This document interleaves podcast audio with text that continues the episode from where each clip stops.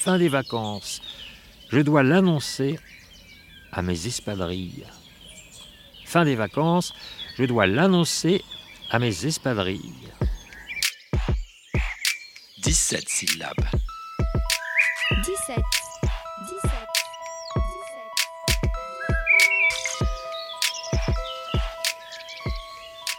Pour ce nouvel épisode de 17 syllabes, nous voici à Chartres.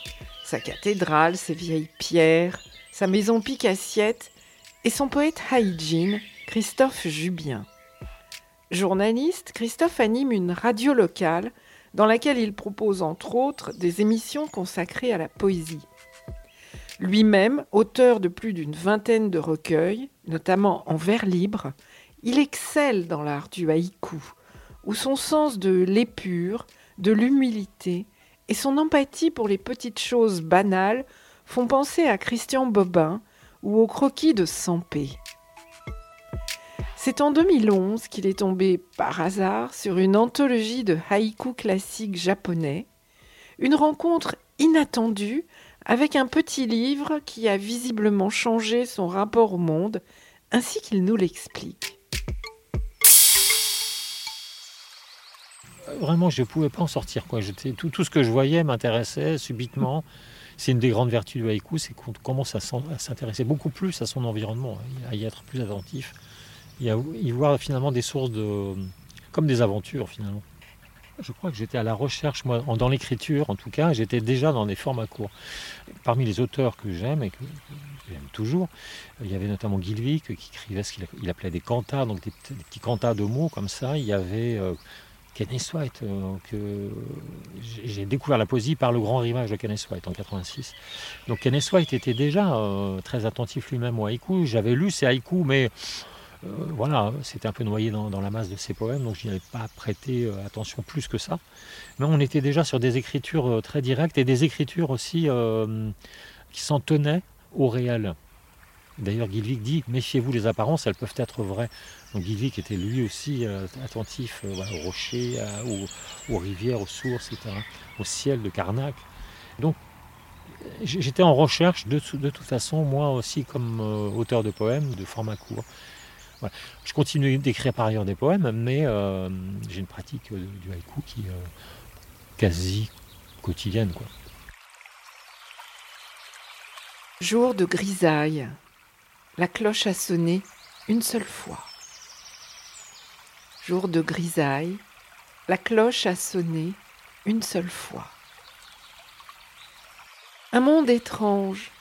Même les chrysanthèmes finissent par s'éteindre. Un monde étrange.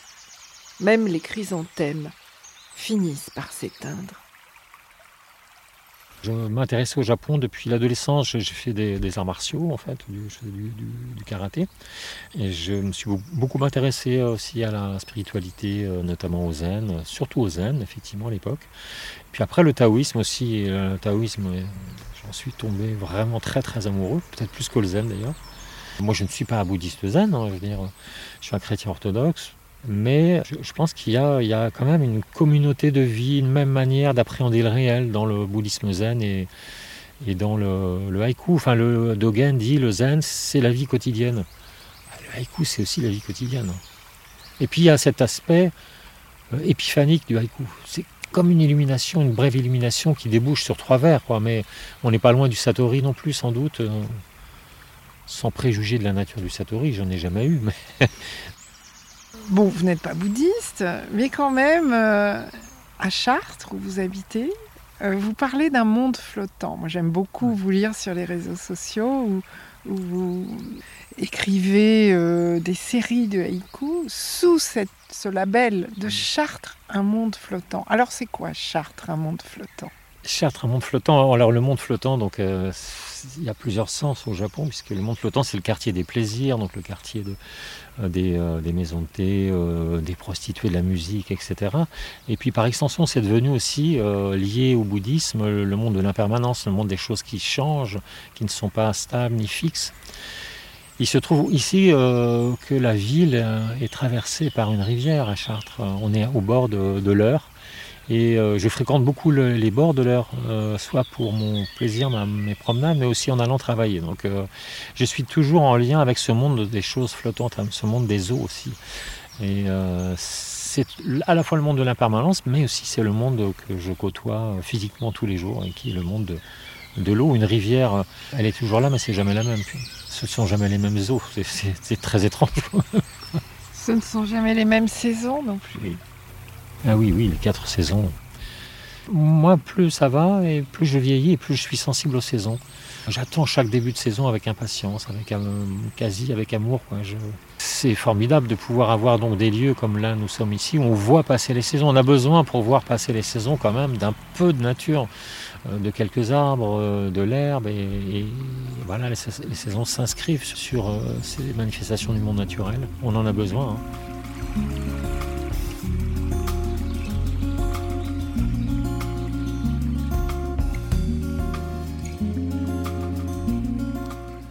La nuit est tombée. Je connais le chemin jusqu'aux iris bleus.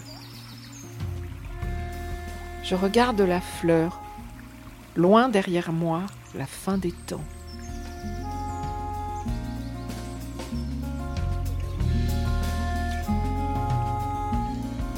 Dans cette découverte passionnelle des haïkus, quels sont ceux qui vous ont particulièrement marqué, Christophe?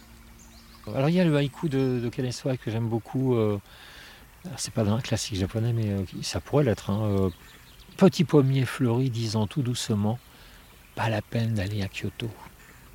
C'est très beau. Alors un haïku que j'aime énormément, paraît totalement anodin, mais alors vraiment, il me parle beaucoup. C'est le haïku de Issa, l'arracheur de navets montre le chemin avec un navet long. Il y a tout un programme pour moi poétique, spirituel et de vie dans ce tout petit haïku en fait. Oui, au point que vous-même n'avez pas hésité à reprendre la formule d'Issa dans l'un de vos haïkus caustiques. L'homme à la béquille, elle un vieil ami avec sa béquille.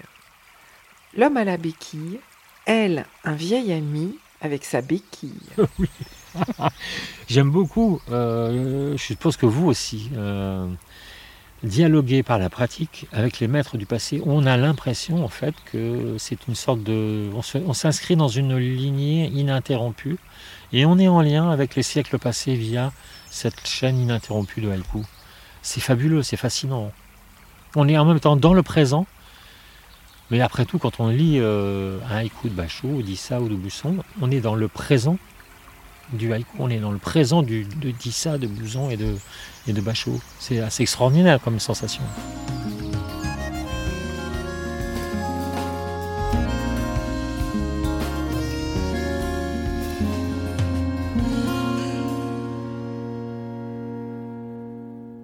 En 2018, Christophe Jubien est sélectionné par l'Association francophone de haïku qui publie son recueil L'année où ma mère est née au ciel, une série de nanopoèmes écrits pendant la maladie puis le décès de sa mère. Une fois de plus, l'écriture de haïku permet ici de transmettre un voyage intérieur, celui de la peine et du deuil. Je, ne comprenais pas pourquoi dans la journée, j'oubliais que ma mère était malade en fait. Je vivais comme si ma mère n'était pas malade. Comme euh, voilà, j'avais des éclats de rire, j'avais des euh, voilà que je vivais. Et puis d'un coup, paf, j'avais des moments où je, je, dis ah maman est malade quoi, euh, et elle va mourir.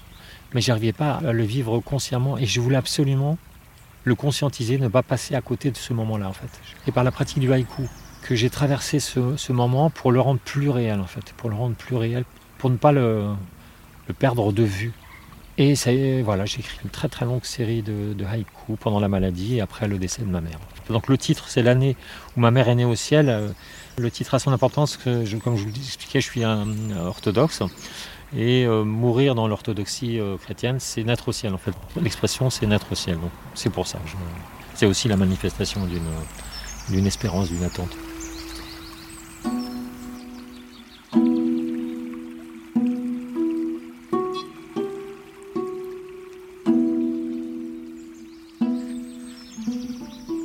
Une année sans fruits, l'année où ma mère est née au ciel. Tôt ce matin, ma mère est morte. Je vais chercher du pain. Solitude du père. Pas un seul abricot dans l'abricotier.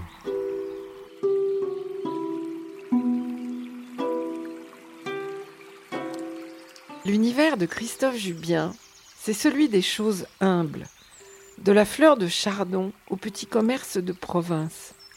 Ses haïkus sont aussi rugueux et puissants qu'une robe de bure ou un bol en raku, des vestiges que l'âme japonaise nomme d'une esthétique wabi-sabi. D'où lui est venu ce goût des objets patinés par le temps, par la solitude et une certaine pauvreté J'ai deux souvenirs qui me sont revenus, très très lointains, des souvenirs d'enfance, il y en a deux, et qui expliquent peut-être mon goût pour le wabi-sabi. Alors le wabi-sabi, en fait, j'ai découvert cette euh, notion euh, en découvrant le haïku, mais c'est quelque chose que je vis, depuis toujours. Et en fait, j'ai un souvenir d'enfance. On avait une bibliothèque dans la petite, euh, dans l'école où j'étais, l'école primaire. Quelques livres, il y avait des bandes dessinées, des Tintins, etc. Et il y avait un livre euh, sur Pinocchio. C'était un livre comme euh, Disney en faisait, euh, avec des, des- des dessins très colorés, c'est très beau. Je lorgnais sur ce livre depuis longtemps, mais alors, il fallait attendre parce qu'il y avait une liste, etc. Et un jour, je demande Pinocchio. Et une semaine plus tard, donc l'instituteur me, me donne Pinocchio. Et en fait, c'était un autre volume. C'est un volume sans, très très ancien, comme les vieux livres de prix euh, qu'on avait autrefois, couverture rouge. Pas d'illustration, des vieilles pages, etc. Et j'ai eu une, une terrible déception d'abord. Et ensuite, je me suis quand même plongé dans le livre et je me suis aperçu que j'aimais avoir ce vieux livre entre les mains, ces vieilles pages entre les mains. Et en fait, je suis tombé amoureux de ce vieil objet, en fait. Et à partir de là, je pense qu'il y a eu euh, un goût pour les, euh, les choses abandonnées, les choses dont personne ne veut, en fait.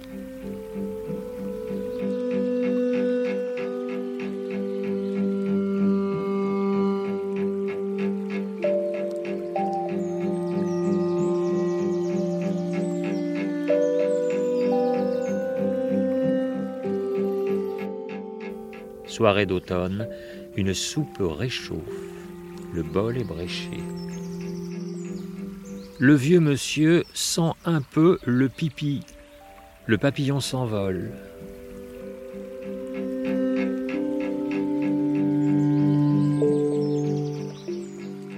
Le deuxième souvenir, c'est une paire de, ch- de chaussures. Je ne sais pas comment elle m'est arrivée quand j'étais petit.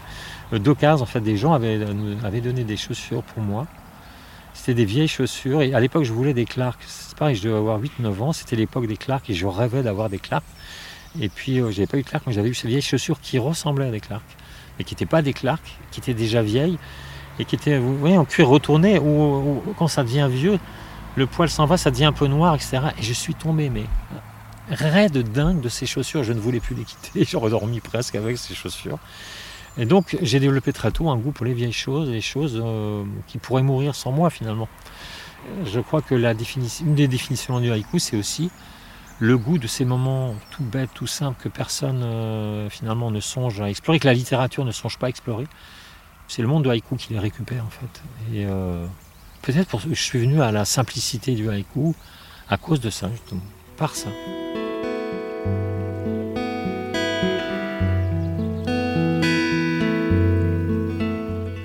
Lavant mon bol comme s'il était mon seul ami.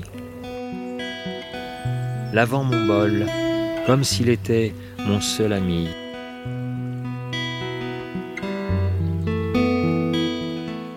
Bachot dit euh, un haïku c'est telle chose qui arrive à tel moment, etc. Mais ça peut pas être que ça. Là, je peux parler, voilà, je vois une table ici, je peux faire un haïku sur cette table, mais si cette table n'a pas frappé mon cœur, ça sert à rien, c'est juste, ce sont des mots vides. Donc il y a une charge émotive, une charge émotionnelle, mais il faut l'avoir ressenti, c'est l'honnêteté du, du haïku en fait. C'est une rencontre en fait, un haïku c'est une rencontre avec quelque chose, un animal, une table, une personne, un sourire, un moment, un geste parfois, juste un geste, un mouvement du corps. Il faut être frappé au cœur avant de pouvoir euh, oser euh, frapper au cœur le lecteur.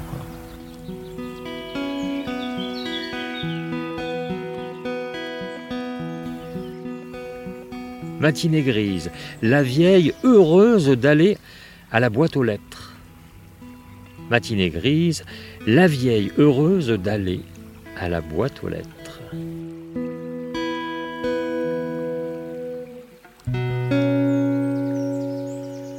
Merci à Christophe Jubien de nous avoir accueillis sur les bords de l'heure, la même où il puise chaque jour son inspiration poétique. Vous pouvez retrouver ses haïkus, notamment dans deux recueils parmi la vingtaine qu'il a publiés. Une assiette pour l'homme, un bol pour le chien, paru aux éditions Via Domitia, et l'année où ma mère est née au ciel, dans la collection Solstice de l'association francophone de haïku. Vous pouvez aussi écouter ces émissions, celles notamment consacrées au haïku, la pierre à encre sur Radio Grand Ciel. Patrick Chompré à la réalisation et au design musical de ce podcast et moi-même serons heureux de vous retrouver dans un prochain numéro de 17 syllabes et toujours en terre haïku bien sûr. À bientôt